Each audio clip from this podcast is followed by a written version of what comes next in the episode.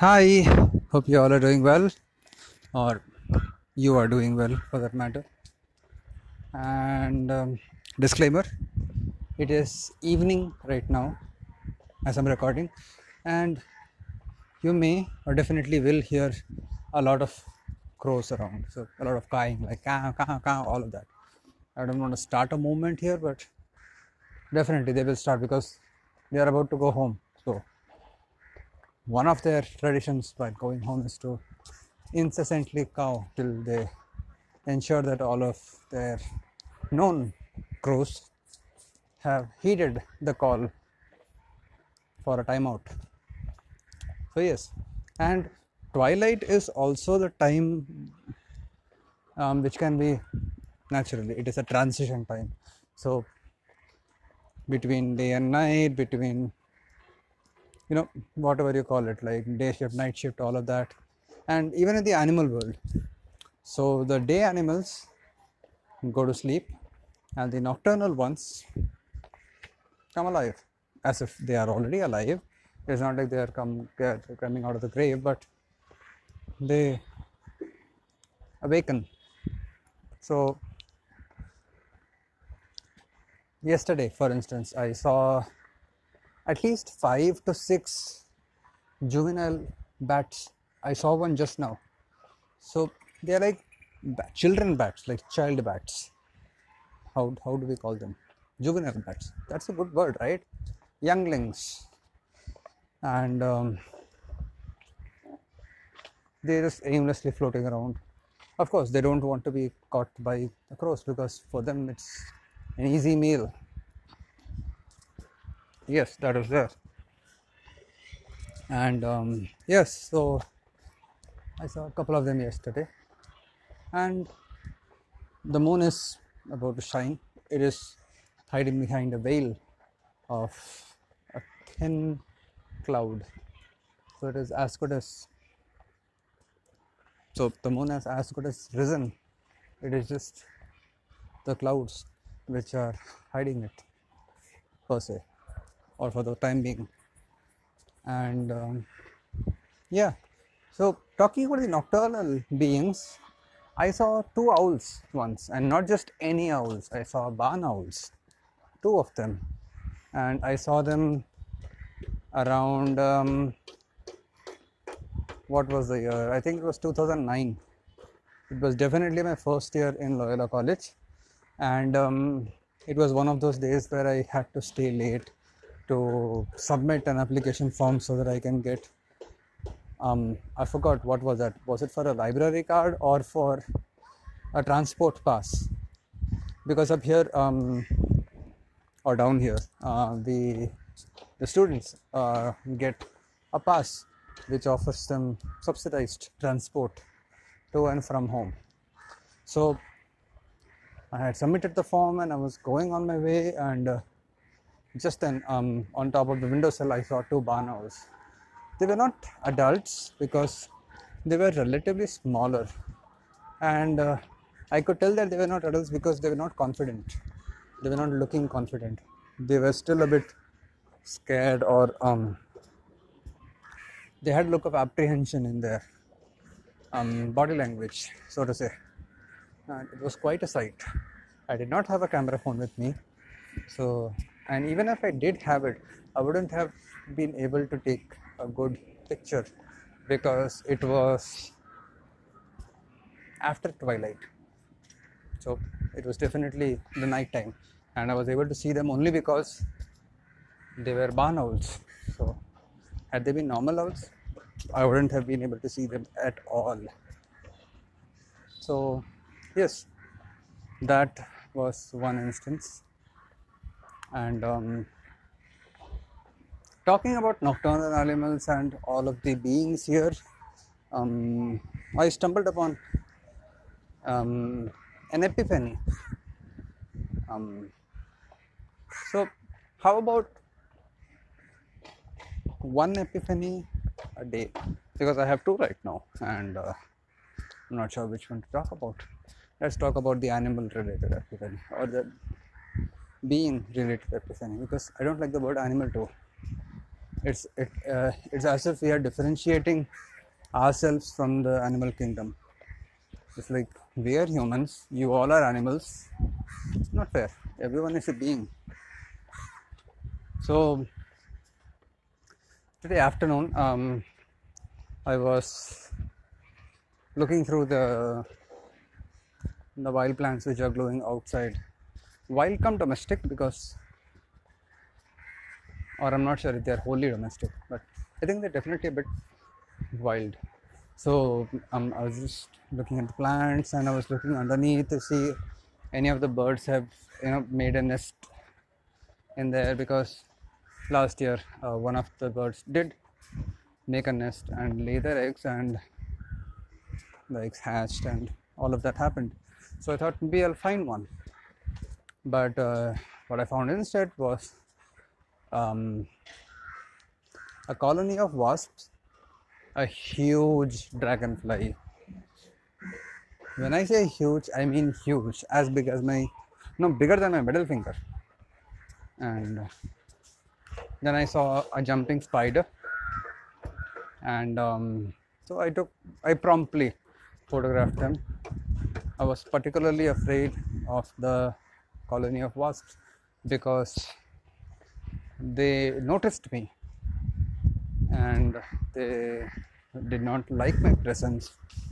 And uh, i had not even stood there for two seconds when they had their wings opened and they had you know flexed their limbs as if they are ready to pounce upon me if I make one move in the wrong direction.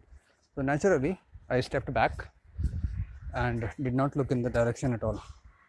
In foresight, in, in hindsight, I should have looked in the direction, but also should have stepped back because what if they attacked impromptu? Usually, beings do not attack impromptu unless there is a perceived danger for their well being or for their source of nutrition or family or property for that matter. So all of this happened, and as I was walking back, I saw two flies mating, and uh, I stopped to take a photograph of them too because why not? And um, so what if they're fornicating? I know I'm a warrior. So yeah, moving past that, um, the flies noticed my presence and they just flew off and um, that's when I had this epiphany. I felt guilty. Um, not because I thought of taking a photograph of them mating, because I've done that earlier. I have a really good photograph of that. But because I interrupted their mating process or ritual per se. And um, it just felt really wrong if there are two beings who consent to mate and so if someone is causing a hindrance to it then that is one of the most evil things anyone can do one of the most bad things anyone can do because for every being they have their own preferences. Um, a male has to judge a female a female has to judge a male and uh, then they come to a conclusion that you know okay go ahead. We can mate now. And for some beings it is an even more cumbersome process like for the blue whales. A blue whale cannot mate without the third wheel because let's face it they are floating in the ocean. How will they mate? So they have their best friend. One of like either the female has a best friend or the male has a best friend who is ready to be the third wheel. And on that friend's back they mate. Um, then there are hyenas where there is zero possibility of a rape uh, happening because the hyena will just not let itself be mated because for a fact uh, a hyena's vulva um, or as you all are aware the vagina because that's another thing. Vagina is not a good word. So, vulva is a natural word to use to describe the female body part which is connected to the reproductive system overall. The word vagina means a sheath for a sword. So you are implying that um, a male penis is a sword and a vagina is a sheath. So that's the purpose of a vagina? No, it is not. And hence, I don't like that word. A much better word is vulva, which is it is what is applied for all the beings in the world. So yeah, coming back.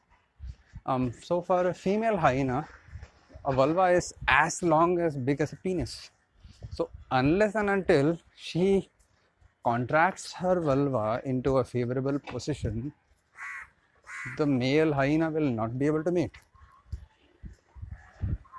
So then there is the tiger and the tigress who can get really aggressive while mating or even before mating and after mating.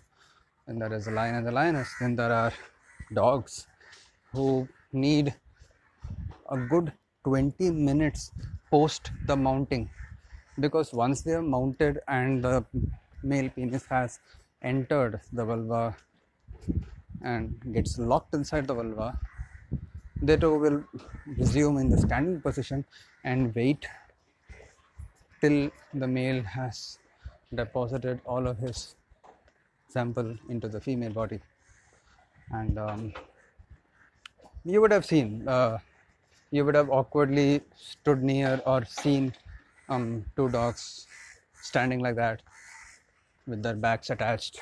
And um, as children you would have either i know i i have because i was not aware of this at all so um, I ended up actually separating them, and that is quite a painful process for them. They can get a serious injury out of it, and who are we to stop that mating ritual? Same goes for the fly, and um, that's when I felt that enormous guilt where it felt really bad. So yes, that was the epiphany I had. And um, what else? Um, yep, the moon has risen now. The clouds have not parted yet, but certainly the moon has is shining stronger. I don't know. I, I mean, my vocabulary is going like it's going really, really low. Uh, I don't even know if I'm speaking the right sentences or if I'm using the right words for that matter. E, what can I do? Well, I need to study, I need to revisit the good old concepts, I need to learn five words a day so that I can brush up on my vocab, my grammar, and whatnot. Lots to do before I sleep. Lots to do before I sleep. True. Um, talking of that, let us, or let me talk about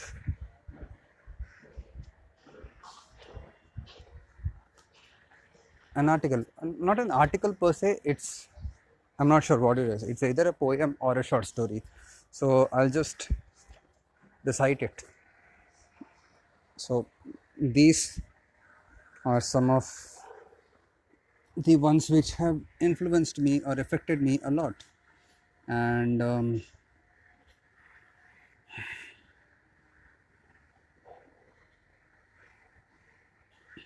okay. Let me recite jaguar jaguar or jaguar by ted hughes or maybe i can recite hawk roosting for you because that is a bit more on a positive note. Hawk Roosting by Ted Hughes. I sit in the top of the wood, my eyes closed. Inaction, no falsifying dream. Between my hooked head and hooked feet, or in sleep, rehearse perfect kills and eat. The convenience of the high trees, the air's buoyancy and the sun's ray are of advantage to me, and the earth's face upward for my inspection. My feet are locked upon the rough bark. It took the whole of creation to produce my foot, my each feather. Now I hold creation in my foot. Or fly up and revolve it all slowly. I kill where I please because it is all mine. There is no sophistry in my body. My manners are tearing off heads, the allotment of death. For the one path of my flight is direct through the bones of the living. No arguments assert my right. The sun is behind me. Nothing has changed since I, since I began. My eye has permitted no change. I am going to keep things like this. A stunning piece of art. And on that note, let me bid adieu, revoir, and Sandria Sikri.